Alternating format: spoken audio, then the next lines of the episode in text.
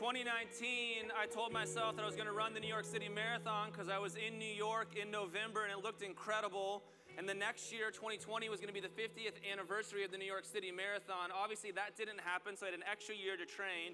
In that extra year of training, because I was running so much, I got plantar fasciitis, which is like a thing that like old people get apparently right? So now it took 17 months for me to heal my foot. I ran one marathon in 2021, didn't get the pace that I wanted because I had some expectations about it, but I thought, that's okay, I understand, my body needs to be healing. And so this year, my body was in the right condition. I've been running a lot, my nutrition was in place, things are going well. And so last Sunday, I ran the New York City Marathon again, except the entire, hey, I should pause for that.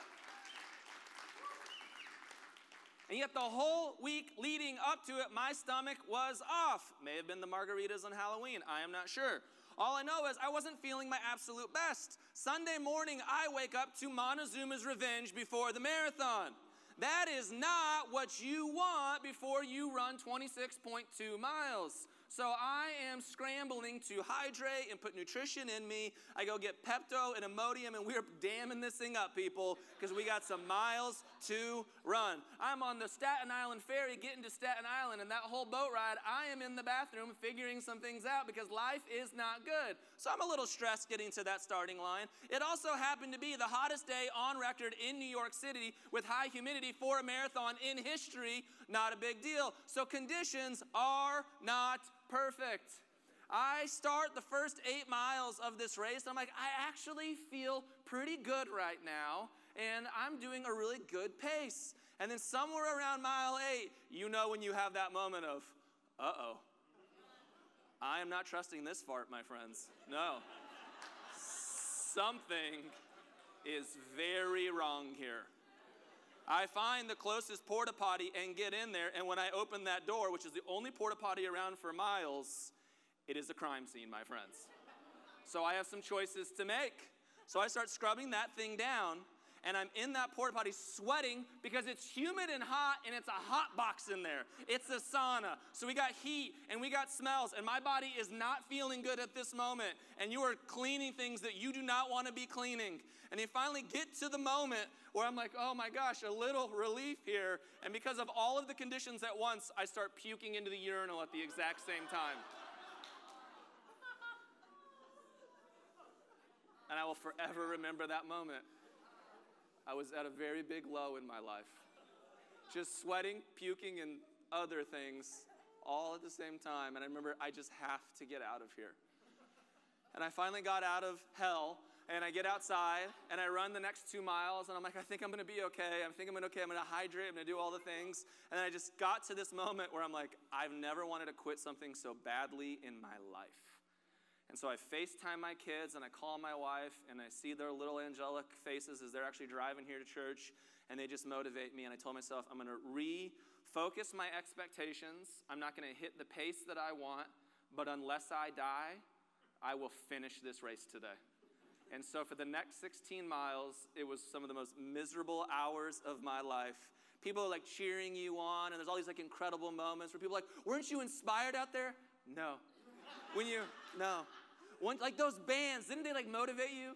Not at all. When people were shouting your name, it felt like hell. When you crossed that finish line and you had that moment of euphoria, no, I was still just as miserable, right? It was all of it. And yet I'm proud of myself because I changed my expectation from here's the time that I want to get to, I'm just going to finish, and that means something to me.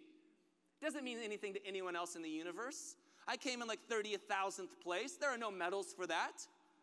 And yet I'm here and I'm proud of myself, and that's all that matters. And what I believe in life is that expectations are actually good. We live in a world sometimes where people say you should have no expectations about anything. If you have no expectations, then you won't be disappointed. Tell me how that works out for you in a marriage. Tell me how that works out for you in your closest relationships. Tell me how that works out for you with God. Of course, you have expectations. Now, as a healthy, mature human being, you create boundaries around those expectations. You don't expect that everyone does everything how you want it and lives into your reality because you're a grown up, right? And at the same time, there are just some basic things that you want from people. And that the healthier and closer those people get to you, you create mutuality and respect and love and their appropriate expectations there that allow you to thrive as a human being. So, the big idea of where we're going this morning is that there are some shared expectations that we should have for one another in this place. And to do that, we're going to talk about some things. We already talked about the New York City Marathon. Thank you for enduring that. We're going to talk about shared expectations. And if we can talk about that, then Twitter, my friends, apparently some things have been going on. And if we can talk about Twitter, then we're going to talk about from. And if we can talk about from, then of course for. And if for, then you know what. And if we can do that, then one of my favorite things in the entire universe, if you know me, it's just Venn diagrams. I just think it makes sense for how the whole world works. If we can talk about that, then we can talk about Imago Dei. And if we can do that, then the way of Jesus. And then a reprise, my friends, because about for the last month I have missed these three things in my sermons, and so they're all coming back today, and we will hit. So if I'm at the end of my sermon and you hear me wrapping up, and I do not talk about Kanye, Taylor Swift, and Beyonce, you stop me and we keep the recording going, my friends. You ready to do this thing? Here we go. Follow along with me in Leviticus chapter 19. The Lord also said to Moses, Give the following instructions to the entire community of Israel. The from is simply this the Lord. The Lord is the one setting the expectations for Israel and who they are going to be in the world. Here, here's why this is a big deal. Who you get expectations from and who you make expectations for is everything. Sometimes we live in a world where we have expectations for things that are so far out of our reach that we have, have this massive layer of resentment when things way out there, when politicians way out there, when Elon Musk way out there is doing things that literally we have zero control over. And what I always want to think about expectations is how do we bring these things closer to home? Have expectations for yourself. Have expectations for those that are most intimate in your life. And the closer and healthier those expectations are, then I believe those things will leak outward, and that's what will change the world. There's this saying that goes like this Sometimes we want to dismantle racism in this country, but we haven't even made our bed, right? Start at home and work your way outwards. It doesn't mean that you can't be focused on both, but it's what are the things that you can control and get passionate about. And so, for the Israelites in this story, they are willing to take expectations from God, from the Lord, from Yahweh, because of who Yahweh is and what Yahweh has done for them. God is giving them expectations in Leviticus, which is an entire book about expectations. Some of you hear that word and you're like, ah, I'm triggered, a little shame, a little guilt, I'm not doing things right. That's not what the story is. This is a story of a God who in Exodus did all of the things that a God is supposed to do. God showed up exactly as God said God would do. God showed up in a way and changed their lives. God freed them, saved them, liberated them, rescued them. That's what we want God to do. That's how we want to participate with this God in the world. And so God frees us from some things, and God sets up new expectations for us. And for the Israelite community, these are the expectations that God has. Now, who are the expectations for? The expectations are for everybody. This is something that I think a lot about living in a very liberal and progressive community in Los Angeles and just what New Abbey is as a whole. Is sometimes I think the struggles in liberal and progressive communities is that we don't all agree on the same things. We're passionate generally, but we got a pretty big tent here, people. And sometimes in the conservative world, they're just like guns and babies. We're good, right? And I think that's helpful in some ways because there's a limited scope that everybody gets behind. And sometimes the expectations that we have, where there's a lot of infighting because we all want different things, and they're all good things. But how do we come together and have a consensus about what some of the expectations are that we would have for one another, particularly as people of faith? Again, I can't control what everyone else does out there. We're living in a world right now where we can control a little bit when Elon Musk opens a little, you know, the what's the thing called? The the, thank you so much. The verification thing for everybody, right? We have some expectations and some accountability for that because people can just get off Twitter. And we see marketers getting off all the time and advertisers and say, hey, we don't want to be a part of this system.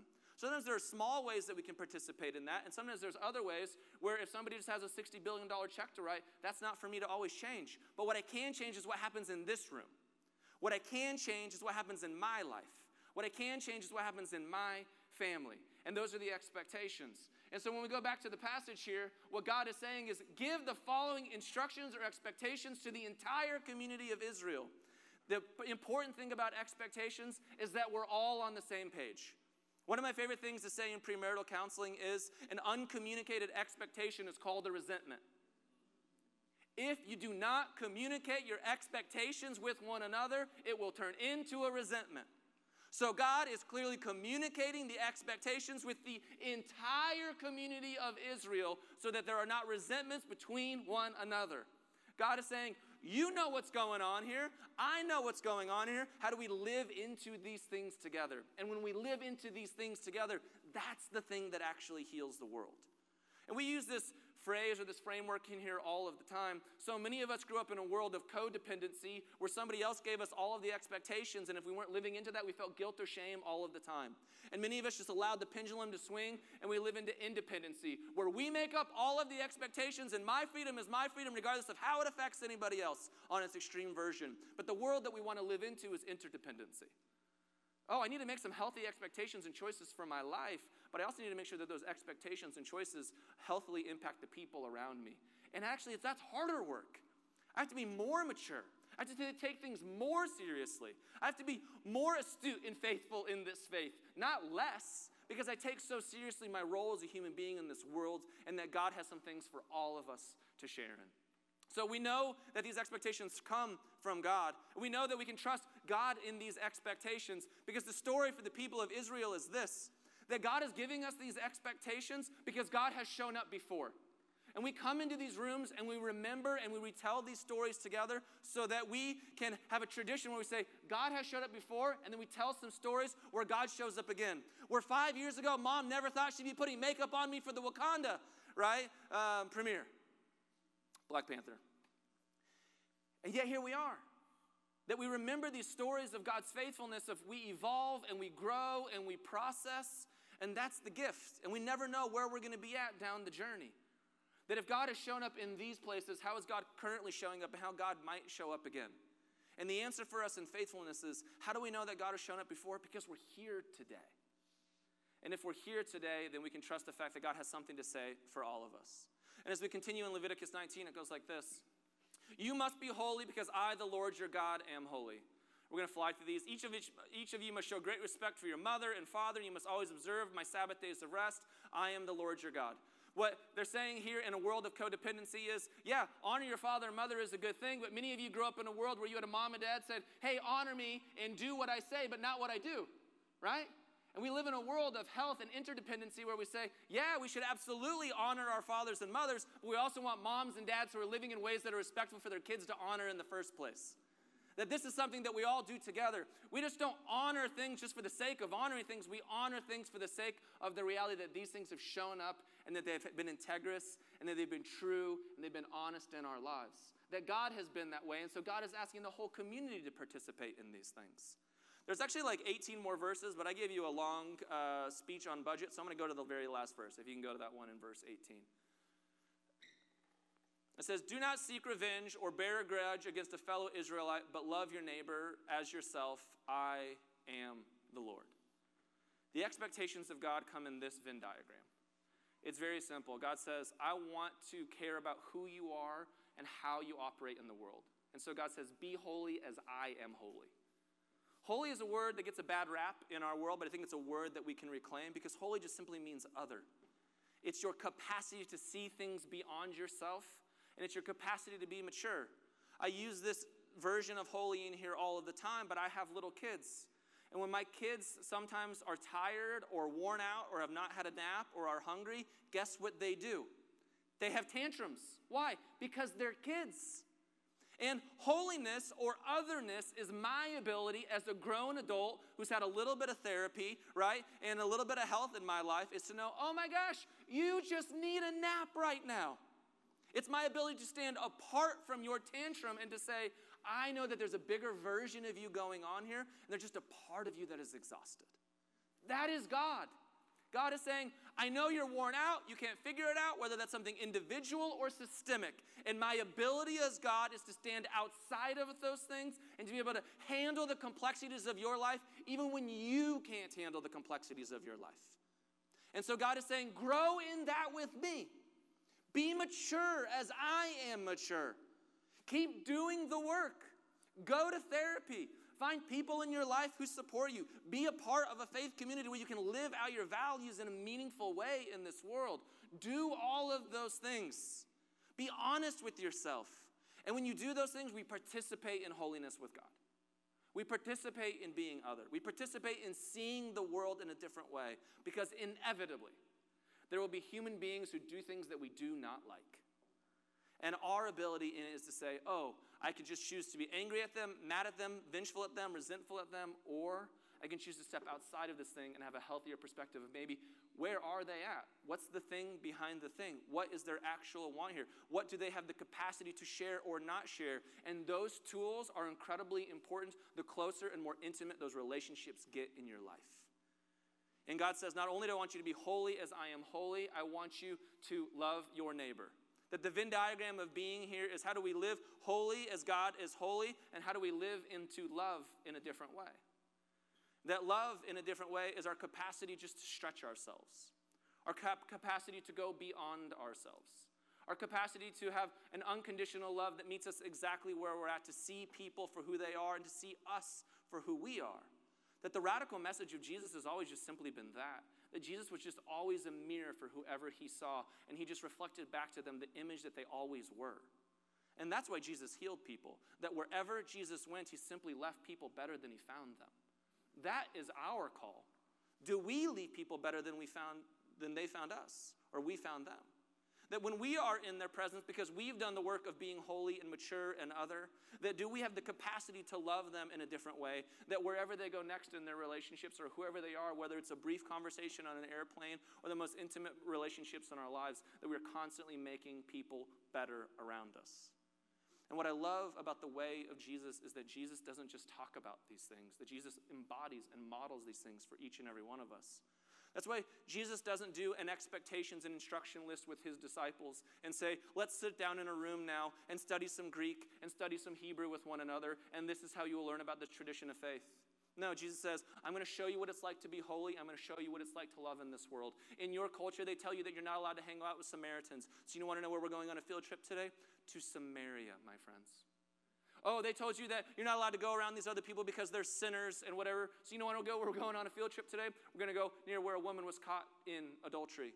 Oh, these people are demon possessed and they're untouchable and you're not allowed to see them. You're not allowed to hang out with the poor or the unjust. No, that's exactly where we're going today. That Jesus is constantly stretching us and showing us a way of being that we are called to live into as well. And so my hope and my dream for New Abbey is this is that we create some shared expectations with one another.